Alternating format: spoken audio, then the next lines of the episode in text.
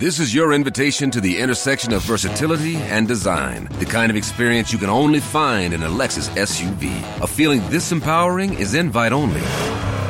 Fortunately, you're invited. Experience the versatility of the complete line of Lexus SUVs and some of the best offers of the year on select models at the Invitation to Lexus sales event, now through April 1st. Experience amazing at your Lexus dealer. State ascoltando SBS Italian. Io sono Andrea Pagani e voi siete all'ascolto di un podcast in italiano di SBS.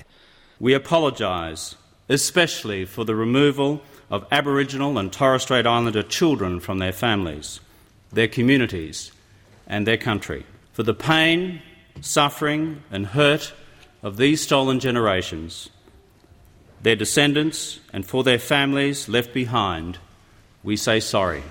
We today take this first step by acknowledging the past and laying claim to a future that embraces all Australians. A future where we harness the determination of all Australians, Indigenous and non Indigenous, to close the gap that lies between us and life expectancy, educational achievement, and economic opportunity. Era il 13 febbraio del 2008 e queste erano le parole pronunciate in Parlamento dall'allora primo ministro Kevin Rudd, che per la prima volta si scusava formalmente a nome di tutto il paese con i nativi australiani, in particolare con la cosiddetta Stolen Generation, bambini che vennero strappati alle loro famiglie ed inseriti nella società bianca in una strategia tesa ad estirpare e cancellare la cultura aborigena in atto dalla seconda metà dell'Ottocento fino agli anni 70 del Novecento. A 16 anni di distanza le parole di Rudd sono ancora ovviamente attuali. Alcune di queste, Closing the Gap, hanno dato il nome a un programma volto proprio a ridurre il divario tra le popolazioni aborigene ed il resto della collettività. E proprio ieri, nel giorno del sedicesimo anniversario del cosiddetto National Apology Day, è stato reso noto sia lo stato attuale del programma Closing the Gap che i provvedimenti che il governo albanese intenderà attuare. Per questo e per altri temi della politica australiana siamo in collegamento con l'esperto appunto di politica australiana Paul Scutti, che, a cui diamo il buongiorno e che ringraziamo per essere con noi. Ciao Paul. Buongiorno Andrea, un buongiorno agli ascoltatori. Dunque Paul, partiamo appunto dal report su Closing the Gap. A che punto siamo? Cosa intende fare il governo e quali sono le reazioni del mondo politico? Beh, il, il divario tra popolazione indigena e il resto, del resto del paese resta ancora ampio. Eh, ci sono 19 aree chiave eh, nell'ambito del programma Closing the Gap e solo quattro hanno fatto segnare dei miglioramenti, mentre in altre quattro la situazione è addirittura peggiorata rispetto a un anno fa. E il governo eh, in, questo, in, questo, scenario ha stanziato centinaia di milioni di dollari per eh, soprattutto incoraggiare eh, la creazione di posti di lavoro. Il primo ministro Anthony Albanese ha affermato che eh, questi numeri devono farci riflettere che l'Australia ha fatto sì progressi, però i divari persistono, eh, soprattutto ad esempio eh, per quanto riguarda l'aspettativa di vita. Eh, nello specifico le aree che stanno migliorando sono quelle relative al coinvolgimento dei bambini nell'istruzione prescolare, la partecipazione economica e anche i dati sulla detenzione mer- eh, minorile. Eh, peggiorano invece i numeri per quanto riguarda eh, i detenuti eh, in età adulta e, eh, o anche per quanto riguarda eh, i programmi di prevenzione al suicidio. E Albanese ha presentato il rapporto in Parlamento e se è stato a tutti gli effetti il primo intervento di sostanza sulle questioni indigene dopo la sconfitta del referendum eh, sulla voce. Il primo ministro eh, ha usato quindi questa occasione per riaffermare eh, l'impegno di lungo termine del governo eh, sulle tematiche eh, indigene e quindi ha annunciato questo pacchetto da 707 milioni di dollari, pacchetto che andrà a rimpiazzare gli attuali programmi sullo sviluppo economico. L'obiettivo è di creare circa 3.000 posti di lavoro nelle aree remote del paese.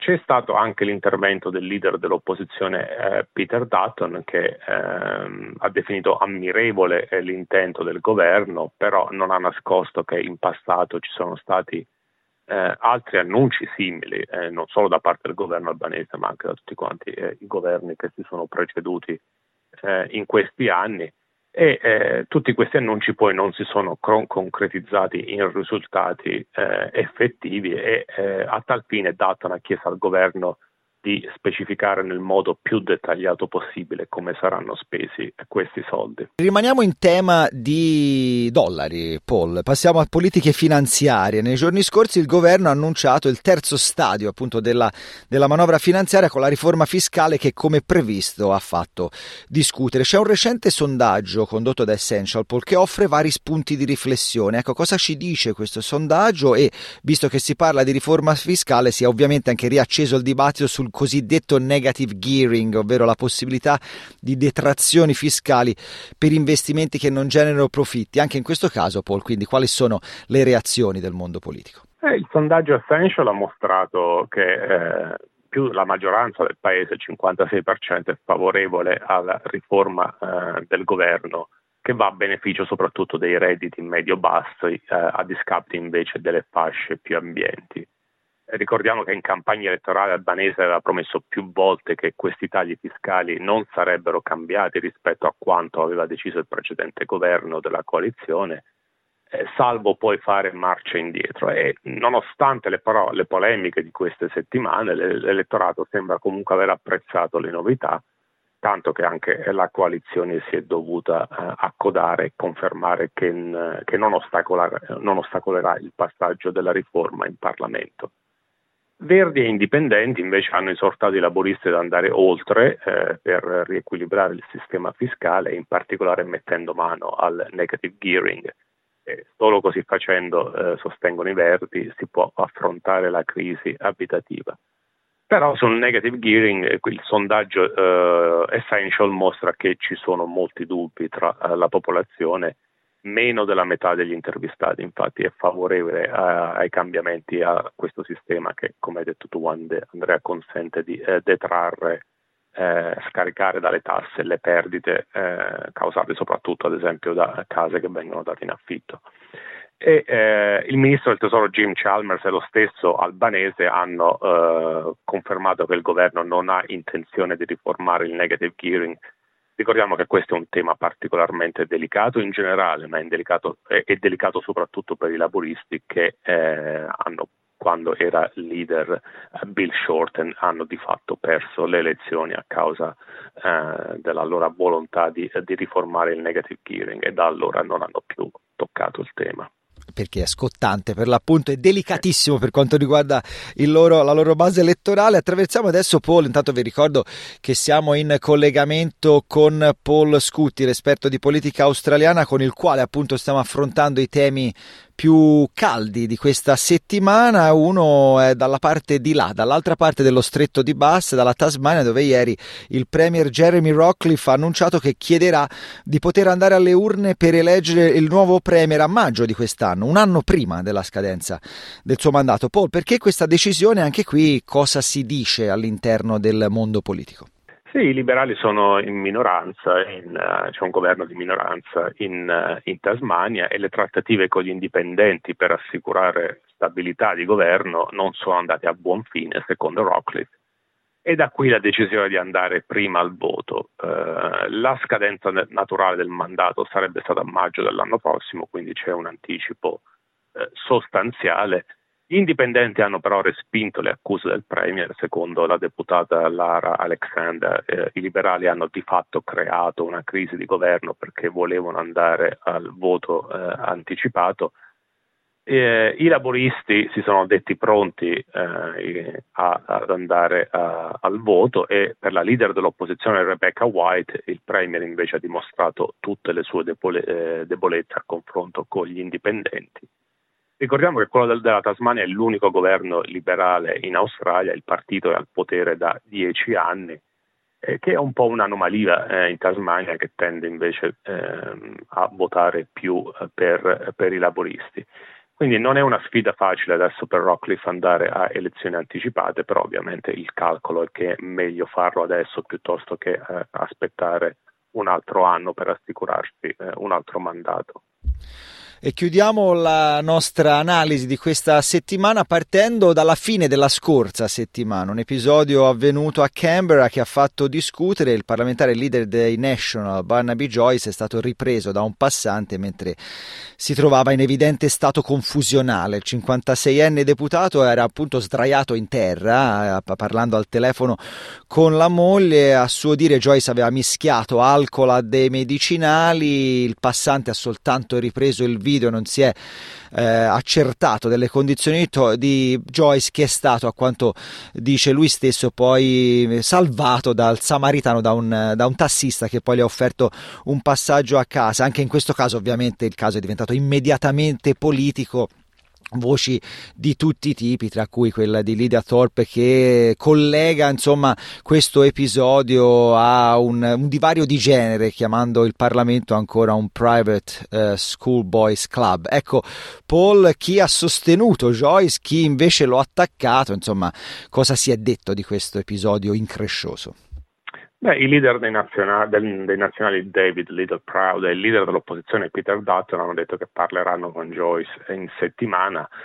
Eh, per ora Little Proud si è limitato a dire che eh, Joyce resterà al suo posto. Eh, attualmente l'ex vice premier ricopre l'incarico di portavoce per i veterani di guerra.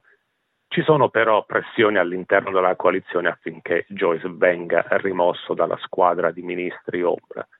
Il primo ministro Anthony Albanese inizialmente aveva detto che eh, si trattava di una questione eh, incresciosa ma fondamentalmente privata, però successivamente Albanese ha fatto un po' marcia indietro, ha chiesto all'opposizione di spiegare l'accaduto e ha detto che ci sono certi standard che vanno rispettati quando eh, si lavora, quando si è un personaggio pubblico come Joyce. E eh, hai citato tu le dichiarazioni di, eh, della senatrice Thorpe e sulla stessa linea anche il leader dei Verdi Adam Bent, secondo cui se, eh, se quello che abbiamo visto fosse, eh, fosse, accaduto ad una donna, probabilmente questa donna avrebbe già perso, perso il posto e eh, quindi a confermare eh, un po' le dichiarazioni di eh, Lydia Thorpe. Quindi. Vedremo insomma come si svilupperà ecco, il dibattito all'interno dei National e per le altre cose poi sicuramente ci risentiremo nei prossimi giorni. Nel frattempo noi ringraziamo Paul Scutti per il suo contributo. Grazie Paul e buona giornata. Buona giornata, a risentirci. Volete ascoltare altre storie come questa? Potete trovarle su Apple Podcasts, Google Podcasts, Spotify o ovunque scarichiate i vostri podcast.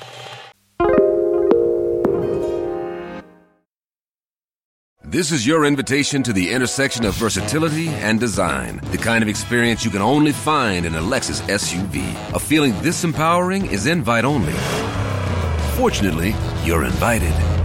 Experience the versatility of the complete line of Lexus SUVs and some of the best offers of the year on select models at the Invitation to Lexus sales event, now through April 1st.